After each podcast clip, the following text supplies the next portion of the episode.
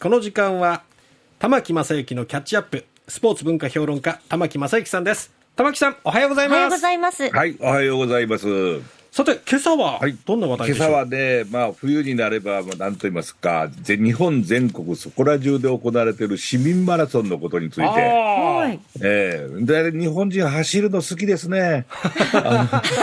もうね、出場、お金を払って、ーそう新ランナーいっぱい増えてますよね。そうそれに見るのも好きでね、マラソンを2時間以上じっと走ってるのを見てるとええ。いうのは、これ、世界でも日本人ぐらいなもんらしいですね。えー、ええってやっぱり驚かれますけれども、はい。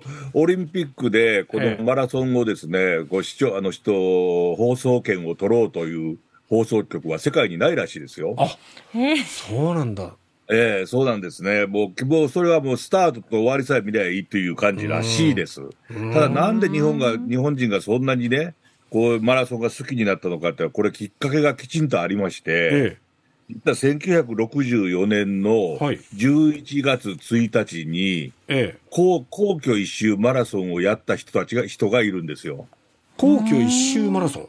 えーこれ実はね、先週のあの NHK のね、あの、チコちゃんに叱られるでも紹介されたんですけどね、ほうほうほう。11月1日に、銀座ホステスマラソンっていうのが行われたんですよ。え？え？で、銀座のホステスさん、あの、皇居に近いですから、はいは歩いて20分ぐらいで行けるんで、ええ。そこからその一周約5.3キロをえ競うレースに40人ぐらいのホステスさんが参加したんですね。へえ。そこで皆さんゼッケンをつけましてね。ええ。ほんで、そのゼッケンにあの、お店の名前が書いてあってね、はあ。えーラモール、ラモール・ボンとかね、シャシャトレ・アリサとか、そうそういうのをつけて、なんか40人ぐらいのお女性が走ったらしくって、21歳の明美さんという方が、うん。えーなんと23分30秒。結構いいタイムですね、5, 5, 5キロショットのタタイムとしては。えで午前1時40分スタート。ええ午前？そ夜中にや午ったんですか？前。ああのその日の仕事ありますから。あー仕事、え、仕事終わりに？仕事終わりに お酒残ってたんじゃないの？これこれをこれをで企画された方が、まあ、あのクラブのオーナーの方なんですけれども大体費用がね300万円ぐらいかかってあの商品も出たらしいんですよね。ブランドの本のバッグとか香水とかね。ああなるほど。それで皆さん一生懸命しゃ走ったっていうんで、素人の方が走ったんですけれども、ええ。この時から素人の方がどんどん走るようになったのは、実はこれお1964年11月10日な、あ、11月1日なんですが、ええ。その10日ほど前に、ええ。オリンピックが終わってるんです、東京オリンピック。ああなるほど。この時にアベベ・ビキラというエチオピアの選手が優勝したんですけれども、はい。うんこの時あの NHK がですねあの、えーマラソンをスタートから終わりまで全部中継したんですね。はいこれ、史上初めてのことだったんです。はああのそれまで俺あのあマラソンを全部中継するなんてことは誰も考えたことなかったんですね。えでそれをに NHK が、まあ、日本の放送局が初めてやったっていうのは、これは素晴らしいことだったんですが、ええ折り返し点を終わったところから、えはいアベベの独走になっちゃったんですね。えということは、もう40分ぐらいね、日本人はみんなアベベの顔ばっかり見てたんですよ。え そういうことになりますあのねに2位以下の選手がええ。映らない、当時の中継技術では、その移動カメラとかそういうことできなかったんですね。そうか。ええ。それでその 1, あの1位のアベベをええ。映しているのをずーっと見てたんですが、これまた素晴らしくって、えアベベが細い体で、その精悍な顔つきで、い一点を睨んでじーっとこう走るわけですよ。はいこれがね、もう哲学者だったんですね。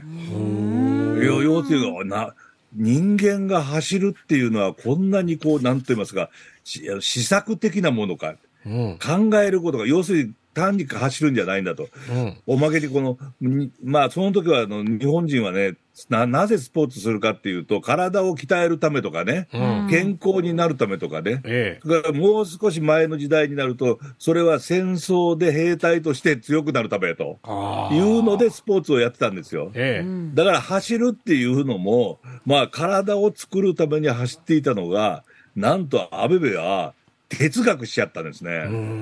それがね、それが感じられる、今ね、あの市川崑さんの東京オリンピックの映画が、まあ、DVD でありますけれども、ええそれ見てもよくわかります。もうはあ。もう、ピターっとこう、睨みつけてずっと走るんですね。ええから、で手を振って、足を振って、振って、あ出してね。うんもうそれだけでも素晴らしい、美しいわけですよ。うん。ほんでそれにみんな感動しちゃった。だってもう30分以上それしか見ないんですよ、みんな。うん ほんで、それでみんな驚いて、まあ、あの、走り始めたって。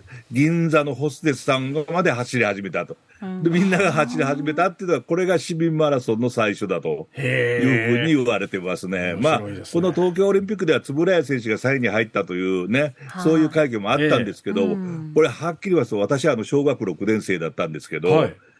アベベの姿に感動しましたですね。はもうなじーっと見ちゃうんですよ。あ。うんな、な、何考えてんだろう、この人は、みたいな感じでうね。ん。で、その、そういうので市民マラソンがは流行し始めたところへ、え1977年になって、奇跡のランニングという本が出るんですねえ。。はこれはジョギングした人が自分で書いたんですけどもね、はええ走れば素晴らしいと。あ。ええ。タバコもやめる、えお酒もやめる、んえーそれでもうすごく健康になるということを書いて、ベストセラーになったんですね。この方、あの、97キロあった体が70キロになったら27キロも痩せたと。はで、そういうこともあって、これがベストセラーになったんですが、実はこの著者のジェームス・フォックスという方が、ランニング中に心臓発作で、発作で亡くなっちゃうんあ。ですよね。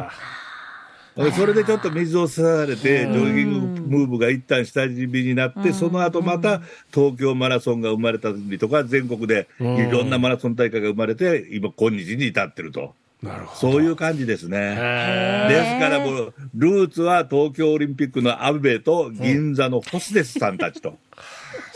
え。哲学を感じたり、なんか楽しそうだって思ったことがきっかけになっていったのかもしれそうでませんね。すね。はい。哲学と銀座のホステスさんといういい組み合わせですね。はい。玉木さんありがとうございました。はい、どうもございました失礼しました。キャッチアップ水曜日はスポーツ文化評論家玉木正之さんでした。